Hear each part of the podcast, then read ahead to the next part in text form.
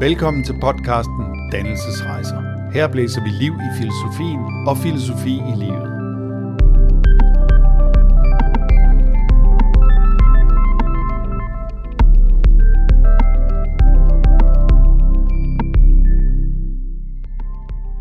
Velkommen. Jeg er filosofen Anders Fogh Jensen. Og jeg hedder Rasmus Harsbo, og vi har lavet en filosofisk podcast. I podcasten Dannelsesrejser følger vi nogle helt almindelige mennesker, der er taget på dannelsesrejse. Og hvad er en dannelsesrejse så? En dannelsesrejse det er en rejse ud på en uge, hvor vi igennem undervisning giver overblik over et helt felt.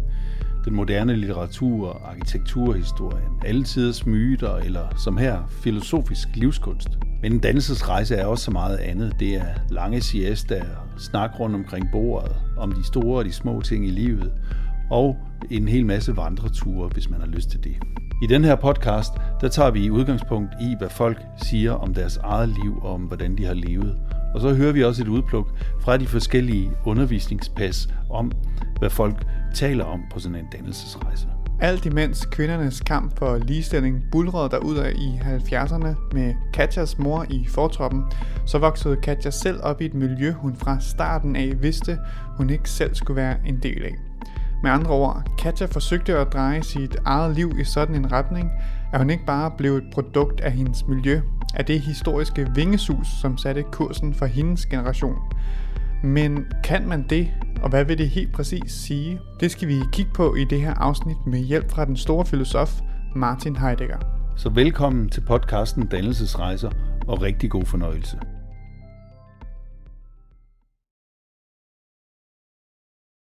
Og der, der skrev nemlig til dem, hvad er det meningen, vi skal ud og klatre i, øh, i bjerge? Det her er Katja.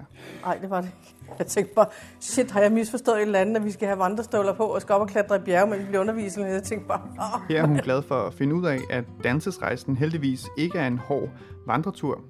Men om hende kan jeg også mere generelt fortælle, at hun til dagligt bor i Karlslunde, hvor hun fra sit hus har en dejlig udsigt. Altså selvom det er gråvejr, og man stopper, så er der bare en fed udsigt. Altså, og så har, går solen rundt her, så du har øh, solnedgang herude foran, ikke? Og så bor hun tæt på vandet. Der er sådan en, en lang badebro, der går sådan et godt stykke ud i vandet. Der er virkelig tænkt mange tanker dernede. Men mere interessant, så er hun på paradoxal måde helt igennem et barn eller et produkt af sin tid, samtidig med at være helt det modsatte. Og det er det, dagens afsnit skal handle om. Ja, det er faktisk, det er faktisk rigtigt. Du, vi kommer til at snakke om, hvorfor man egentlig har meldt sig til den her tur her.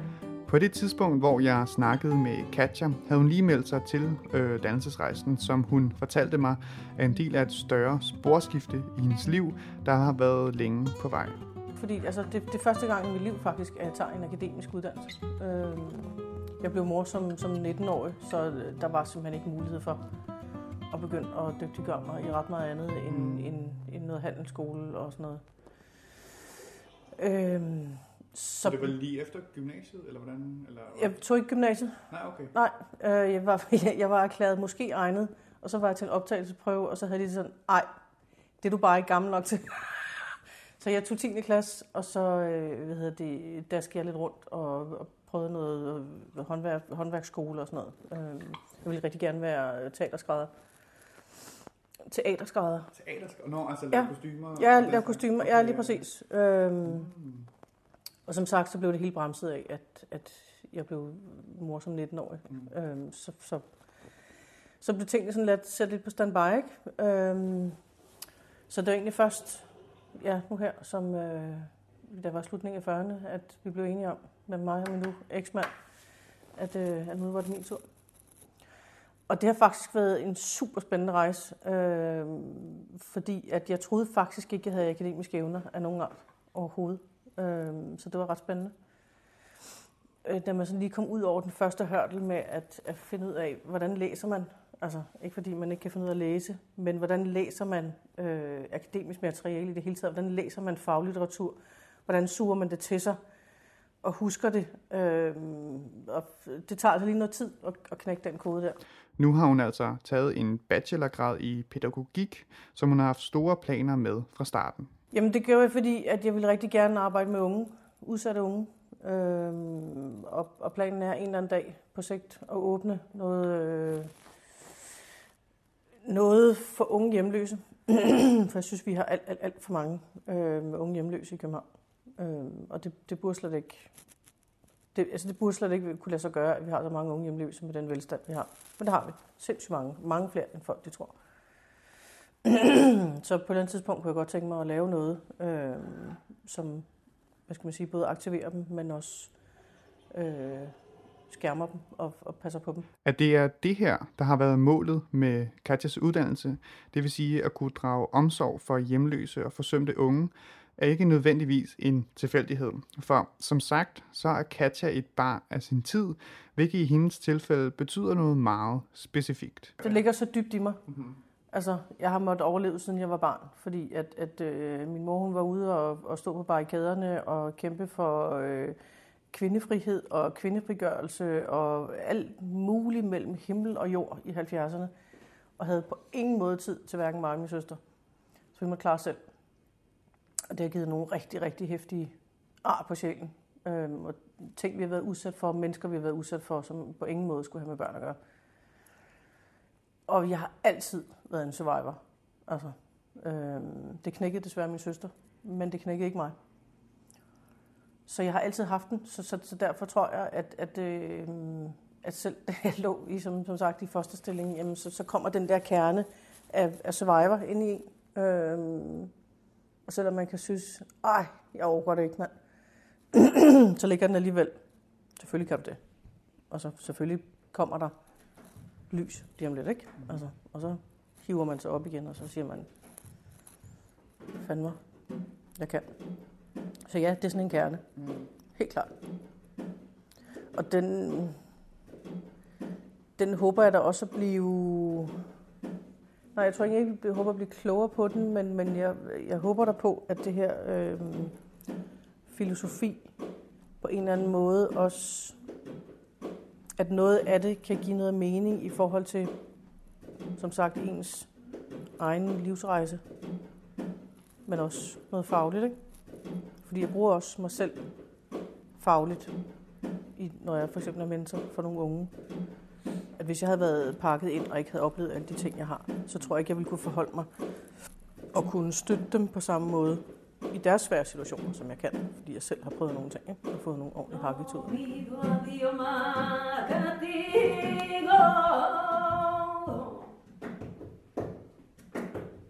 No pido a Dios más castigo, que cuando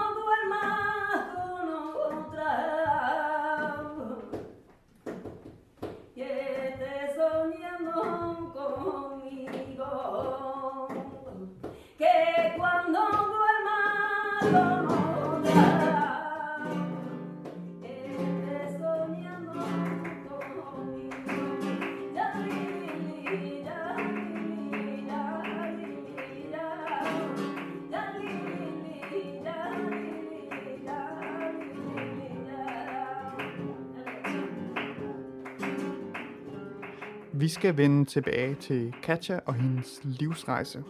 Men det, der er planen nu, er at forsøge med hjælp fra filosofen Martin Heidegger at tage Katjas undren op. Det vil sige at forsøge at blive klogere på, hvordan det er, at vi mennesker helt ind til vores essens, eller kerne for at bruge Katjas udtryk fra lige før, at vi er tidslige væsener. Eller det vil sige, at væsener, som ikke bare forstår verden tidsligt, men også i den grad eksisterer tidsligt. Lad os prøve at gå ombord i øh, hans filosofi. Det er ikke helt enkelt, men jeg skal prøve at gøre det så enkelt jeg kan. Martin Heidegger havde sit filosofiske virke i den første halvdel af det 20. århundrede, og her skal Anders til at lægge ud med en af de tanker, der måske er allermest grundlæggende for Heidegger. Der er en, der er en tysk øh, romantisk digter, der hedder Schelling. Og Schelling siger et sted, at mennesket er det sted, hvor naturen åbner øjnene og ser, at den er til. Altså mennesket er det sted, hvor naturen åbner øjnene og ser, at den er til. Hvad? Ja, det er smukt. altså, øhm, hvad vil det sige? Øhm, jo, altså med en analogi, og jeg understreger det en analogi, så kan man sige, hvis man, hvis, der, hvis man så en biolog, der stod og kiggede øh, på nogle celler, for eksempel, i et mikroskop, så kunne vi vel godt sige, at der står jo et menneske og kigger på naturen.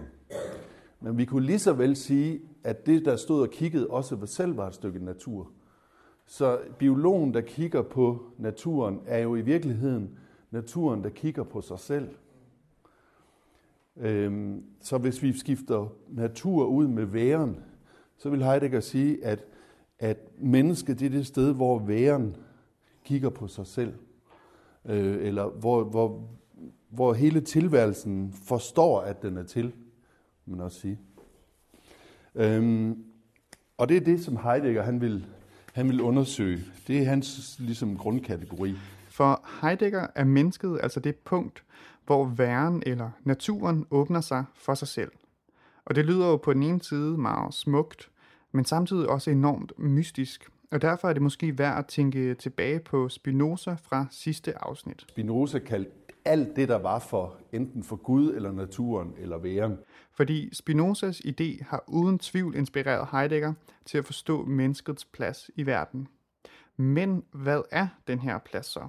Jo, her er det vigtigt at gøre sig klart, at Heidegger sætter væren eller verden eller naturen over mennesket, hvilket vil sige, at når det kommer til, hvem der egentlig spiller første violin i vores menneskers liv, så vil Heidegger uden at tvivle sætte sine penge på væren. Det er det, der leder ham til at forstå mennesket som værende kastet ind i verden, hvor mennesket på må og få forsøger at gribe fat og finde holdepunkter i den verden, der allerede er der. Den verden, der går forud for det ind i eksistensen kastede menneske. Men okay, lad os lige sætte tempoet lidt ned og starte et andet sted.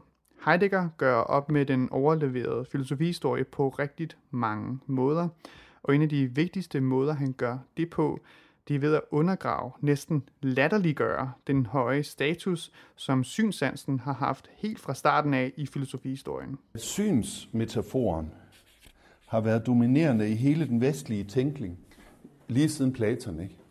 Altså, da Anders gennemgik hulelignelsen, så kunne man se, at, at, øh, at metaforen for forståelse, det handlede om at tage fejl med blikket. I hulelignelsen forestiller Platon sig nogle til fangetagende, der har siddet fastlænket i en hule hele deres liv og stiget på skygger på hulevæggen, som på mystisk vis bliver kastet derop ved, at fangetagerne stiller ting foran et bål, der står bag ved de til fangetagende.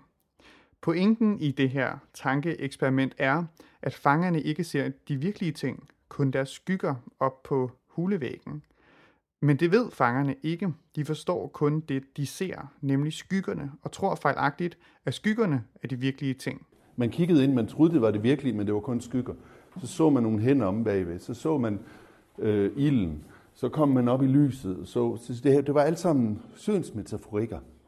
Men det, som Heidegger vil sige, at der er mere, øh, en mere brugbare, mere adekvat. Det er ikke fordi, det er forkert at bruge synsmetafor, men hvis vi skal forstå, hvordan det er at være til som menneske, så er det mere sådan en, en hvad hedder sådan noget, en øhm, haptisk forståelse. Altså noget, der har at gøre med at fatte, som vi også har i det at begribe og sådan noget at det er mere noget med, at vi er allerede i en håndterende omgang med verden, når vi vågner om morgenen, eller når vi, når vi kommer ind i verden.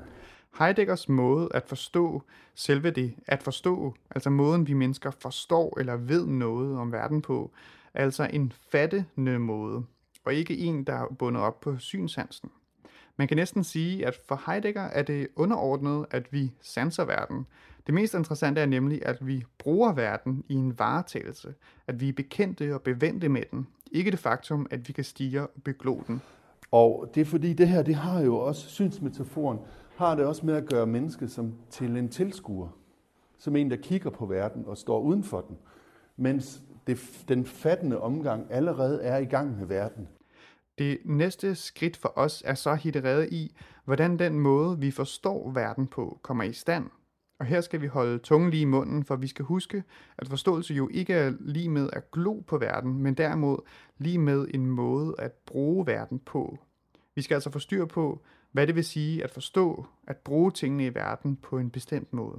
Øhm, når, jeg, når jeg bliver født, og det kalder Heidegger, når jeg bliver kastet ind i verden, så er verden, har verden allerede, den er allerede, øhm, vi kan sige, der er træet udlagt som brænde.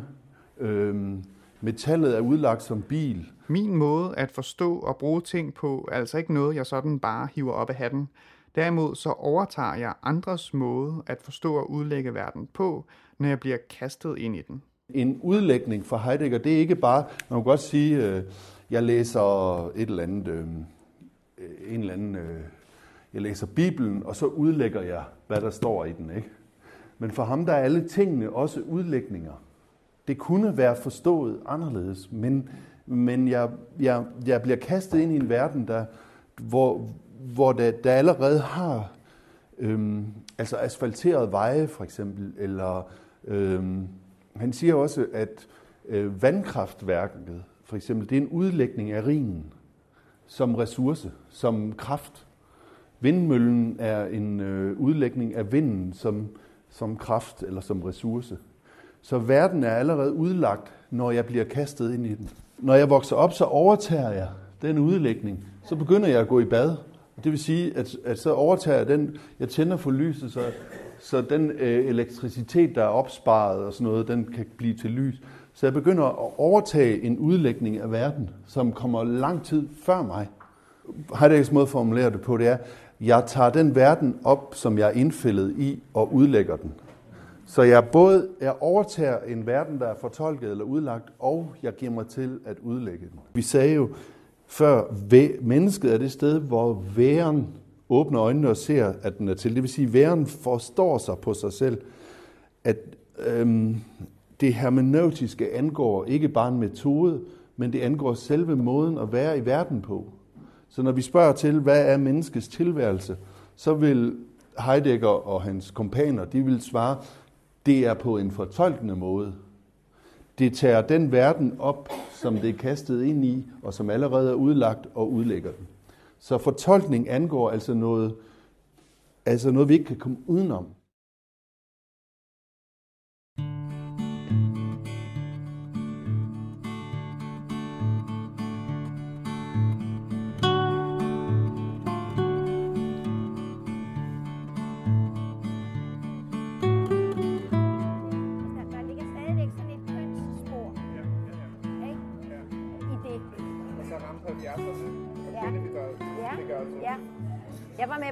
Det første år.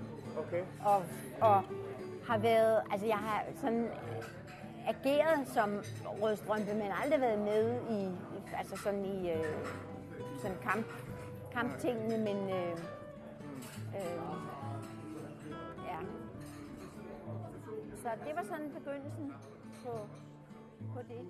Ja, øh, stået med, øh, eller, eller haft i dit liv, nogle gange spejler de to ting sig jo. Øhm, for eksempel, ja, ja. Ja, altså hvis vi tager det helt, helt private, personlige, øhm, så har samfundets udvikling og normer, som vi har ændret sig, spillet ind på den måde, at øh, der min daværende kone Annette og jeg havde været sammen i et par 20 år. Og hun var blevet der en 43 eller sådan noget Øh, så var hun givetvis meget påvirket af den øh, frigørelse, kvindernes frigørelse. Øh, så hun fik i sin grad et behov for at komme ud og realisere sig selv på en lille rød damecykel, som øh, man øh, tilføjes lidt ondskabsfuldt dengang. Men, øh, men altså, når du ser på forældres generation, ikke? Altså, det, sådan var det jo ikke. Man giftede sig, og så blev man sammen, ikke? Også fordi kvinderne havde svært ved at klare sig økonomisk. Så det var ikke altid gode grunde, at blive sammen.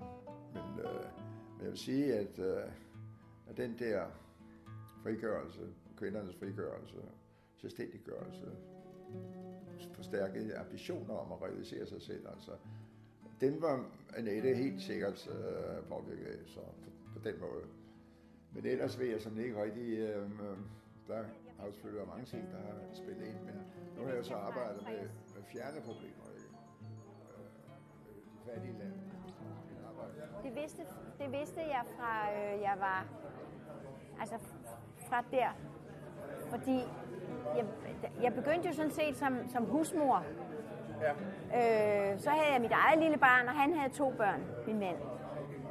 Og, øh, og så gik jeg hjemme sådan som frue i Charlotte Lund. Okay.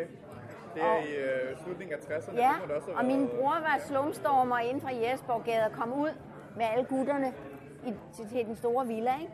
Okay. Og så kan jeg huske, at der var en fyr, som sagde til mig, jamen ikke idiot, jeg bare gå her.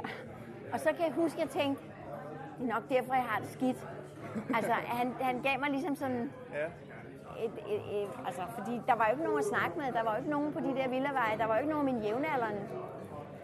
Så, øhm, Så du brugte meget tid bare ja, netop alene øh, med børnene? Ja, hjemme? ja, det gjorde jeg. Ja. Og så, øhm, så på et tidspunkt kom jeg på hospitalet med noget underlivsbetændelse eller sådan noget. Ikke noget farligt, men der lå jeg så. Og så lå jeg ved siden af en, en øh, kvinde på min egen alder, og så sagde hun, du er nødt til at få dig en uddannelse. Hun var selv blevet tandlæge. Og så tænkte jeg, det har hun ret i.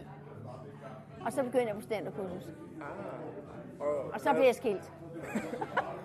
Okay, det må du gerne, det må du gerne fortælle noget mere om. Altså, øh, hende, hende i, i dame med hospitalsengen, Ja. var, hun- var hun også lidt fra samme baggrund? Ja, ja, altså Altså det der med Hun var at meget, i altså, Nej, slet ikke. Hun var blevet tandlæge. Hun var jo hun har alder. Hun var givetvis været udsat for meget beundring rundt omkring. Også for mandlige patienter. Øh, så det kan godt være, at hun har følt, at den bekræftelse, jeg kunne give hende efter 20 år, måske ikke var helt tilfredsstillende for hende. Så hun, øh, hun synes, det var lidt spændende, at øh, der var så mange mænd, som synes, hun var så lækker og sådan noget. Og Mm-hmm. det er jo ikke noget at sige til. Aha. Hvordan havde... Kunne du fornemme det undervejs, eller var det noget, der... Nej, det kom som et chok. Det kom som et chok for mig, da hun øh, pludselig gav udtryk for usikkerhed om, hvorvidt vi skulle fortsætte sammen. Hvordan? Da, det, var, det havde jeg ikke skænket tanke, Nej. at det nogensinde kunne stoppe. Jeg var sikker på, at vi skulle da blive ved til vores dages ende. Mm-hmm. Men det var hun ikke, og, og det var et chok for mig. Virkelig, jeg følte, at jorden åbnede sig under mig. Jeg havde bygget mit liv, min fremtid på vores familie. Ja.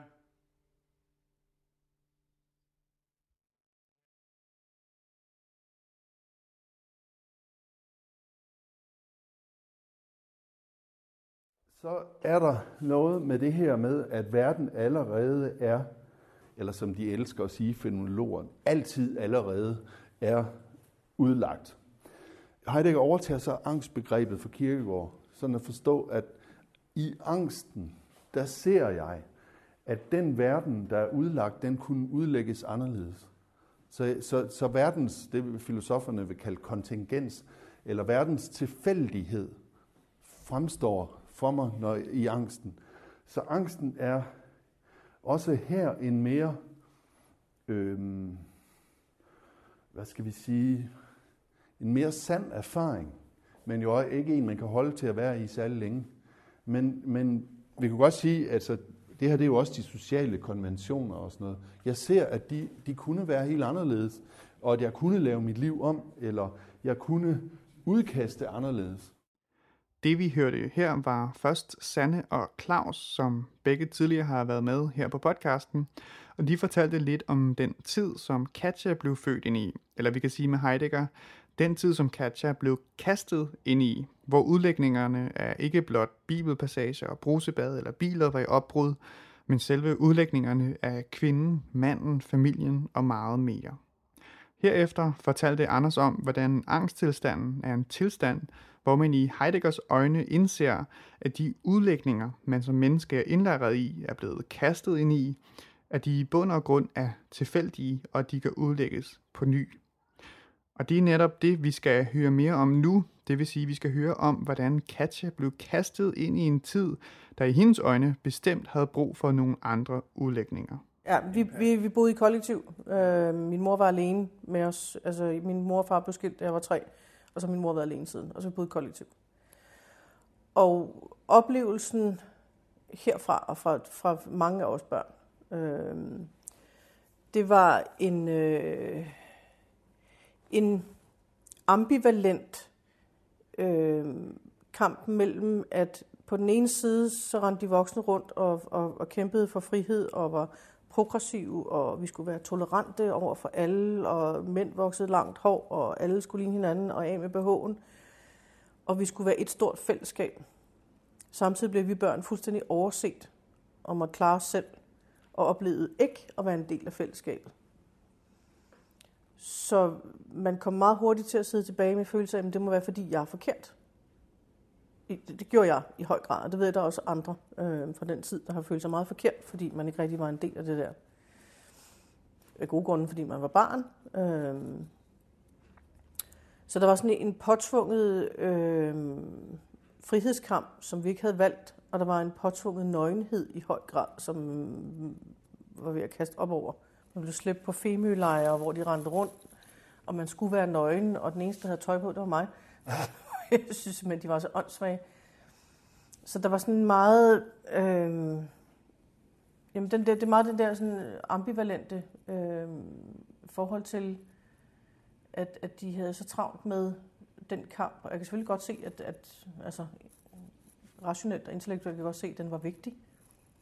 Den var bare på bekostning af os børn. Mm. Øhm, og så har jeg selvfølgelig også set nogle, øh, nogle andre, som synes, at det var alle tiders. Øhm, jeg oplevede den som værende påtvunget og påtaget, øhm, og meget egocentreret. Virkelig egocentreret. Jo, men samtidig så var det enormt egocentreret i forhold ja. til, at det var individets. Altså, øh, at, at, at, at min mor stod med hendes behov, hendes behov for at, at være den, hun er, hendes behov for at, at læse mm. det her mm. studie her, hendes behov for, og, og, og vi følte, vi var sekundære, ikke? Så, så, så det var sådan ret ambivalent, den der egocentrerede, at jeg har lov til at være kvinde, og jeg må gøre, hvad jeg vil, og sådan nogle ting, og samtidig så skal vi være en stor del af fællesskabet. Hvor at vi havde ikke rigtig nogen defineret plads, os børn, vel? Fordi at vi var lidt en, klump, en, en klods om benet også, ikke? Altså.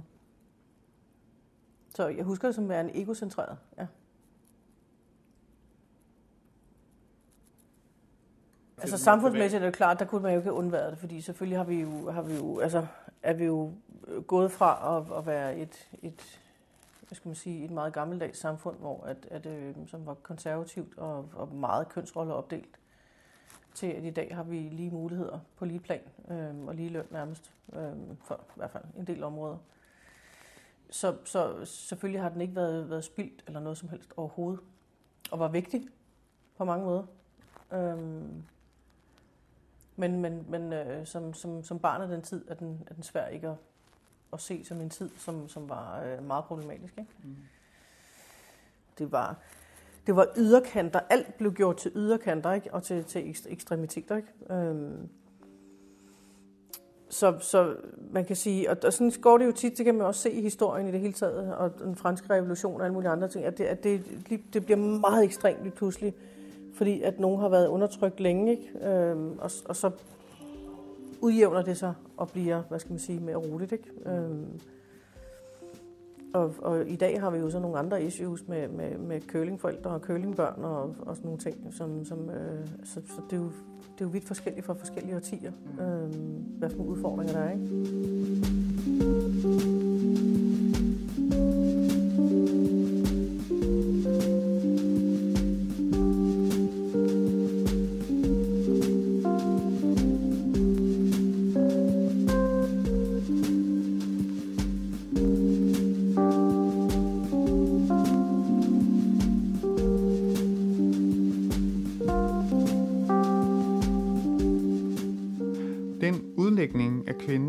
Kvinden som mor, som Katja voksede op med, var i hendes øjne altså en kvinde, der meget vel var brug for i tiden, men som ikke kunne træde i rollen som den gode og kærlige mor. Derimod var det en kvinde, der desværre forsømte sine børn.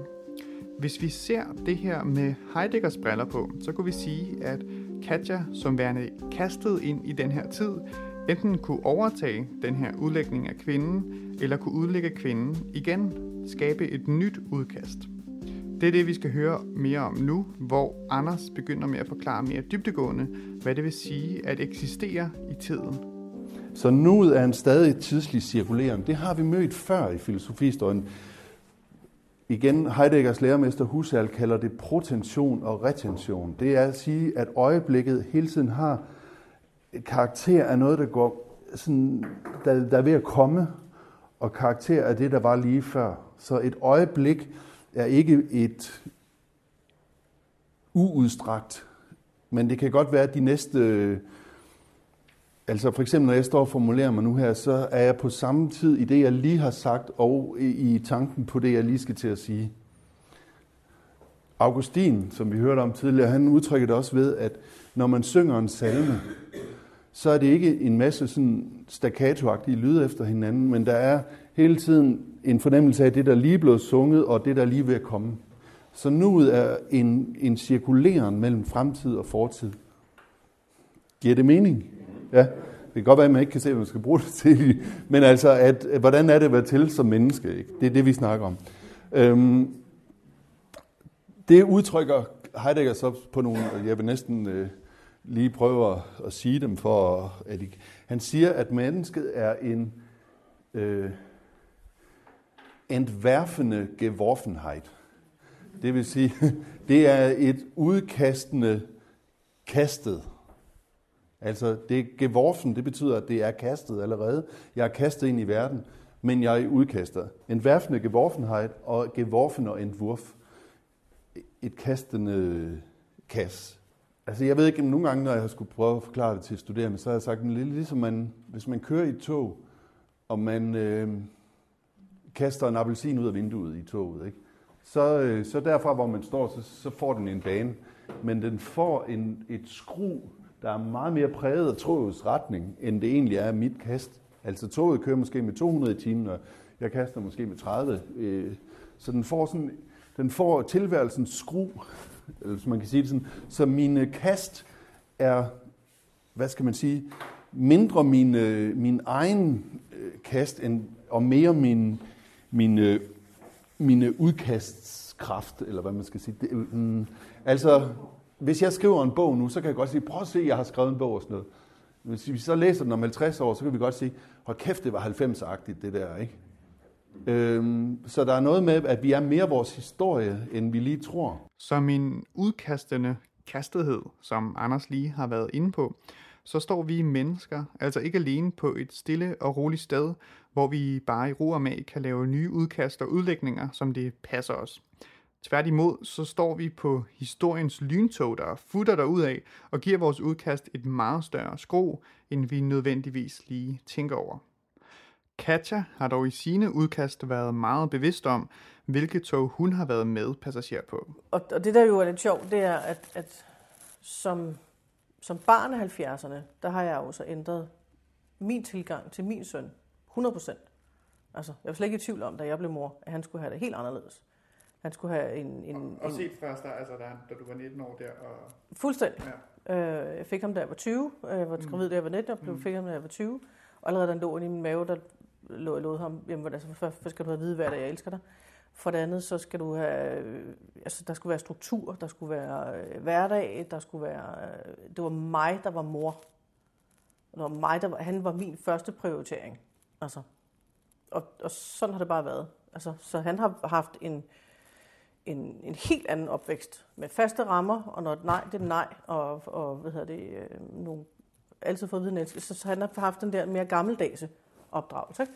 Mm. Øhm, som jeg også oplevede min farmor og farfar, som, som til gengæld var, de kunne være strikte med nogle ting, men holdt op, for de elskede mig, ikke? altså det var man ikke i tvivl om. Så det, det skal min søn også. Så jeg vil sige, jeg har lært mere af min bedsteforældres generation, tror jeg, end jeg har lært af min mor og far. Fordi at, at det var så ekstremt. Ikke?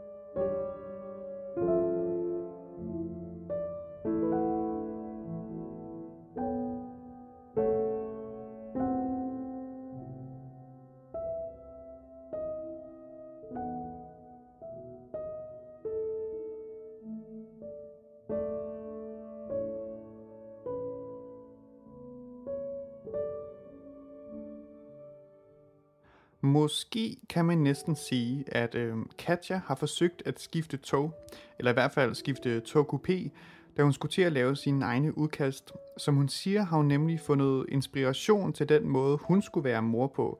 Ikke i den tid, hun selv var et barn af, men i hendes bedsteforældres tid. Hun har nærmest forsøgt at rejse i tiden for at finde det bedst mulige skru på hendes egne udkast. Inden vi slutter af for i dag, skal vi lige tilbage til vores udgangspunkt og forsøge at slå sløjfe på Heidegger. Den sene Heidegger og den sene politi prøver begge to at sige, hvordan skulle vi beskrive verden, hvis ikke vi skulle tage udgangspunkt i mennesket, men i verden, eller i væren, som de jo gerne vil sige. Ikke? Og det var sådan set der, vi startede også, ikke? At, at mennesket, hvad er mennesket? Ja, det er det sted, hvor væren ser, at den er til.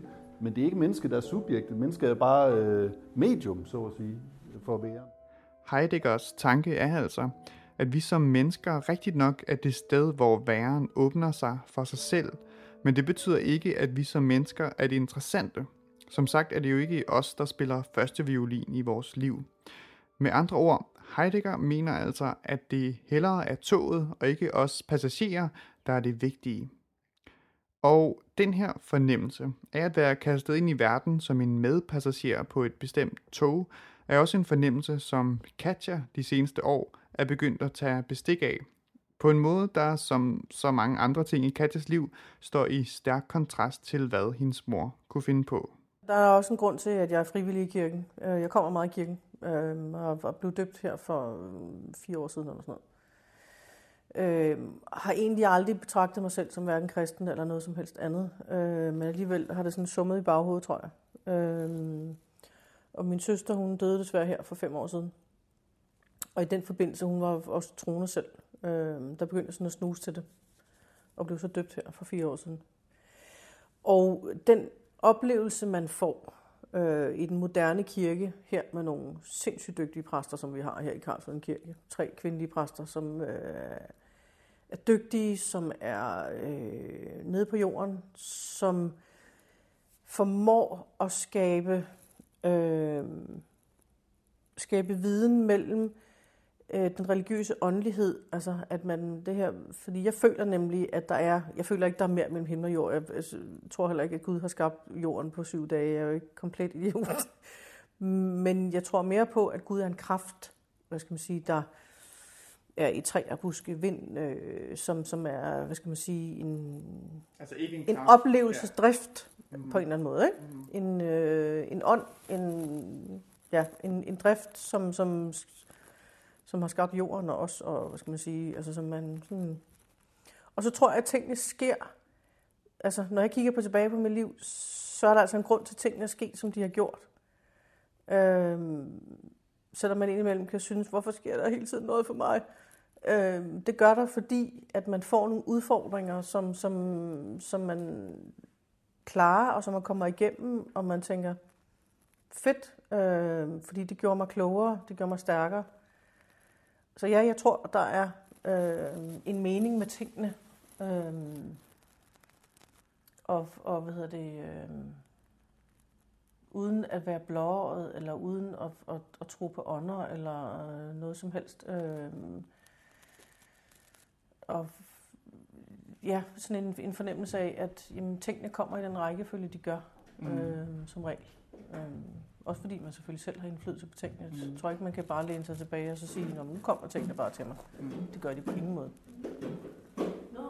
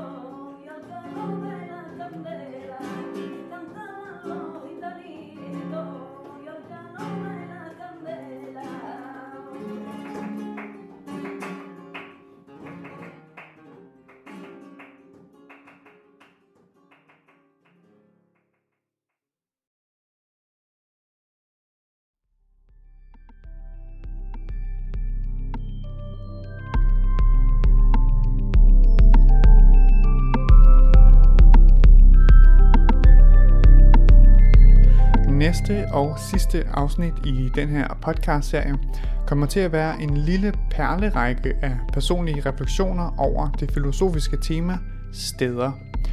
Vi skal rundt til en god håndfuld af rejsedeltagernes favoritsteder, og så tager Anders os med på en tur i hans bil. Det er nemlig hans yndlingssted. Mange tak til Katja Eismark Fortuin for at have medvirket i det her afsnit. Den her podcast er produceret og redigeret af mig, Rasmus Rasmussen Harsbo, i samarbejde med Anders Fogh Jensen, og vores jingle er produceret af Martin Brunbjerg Rasmussen. Mange tak for at have lyttet med.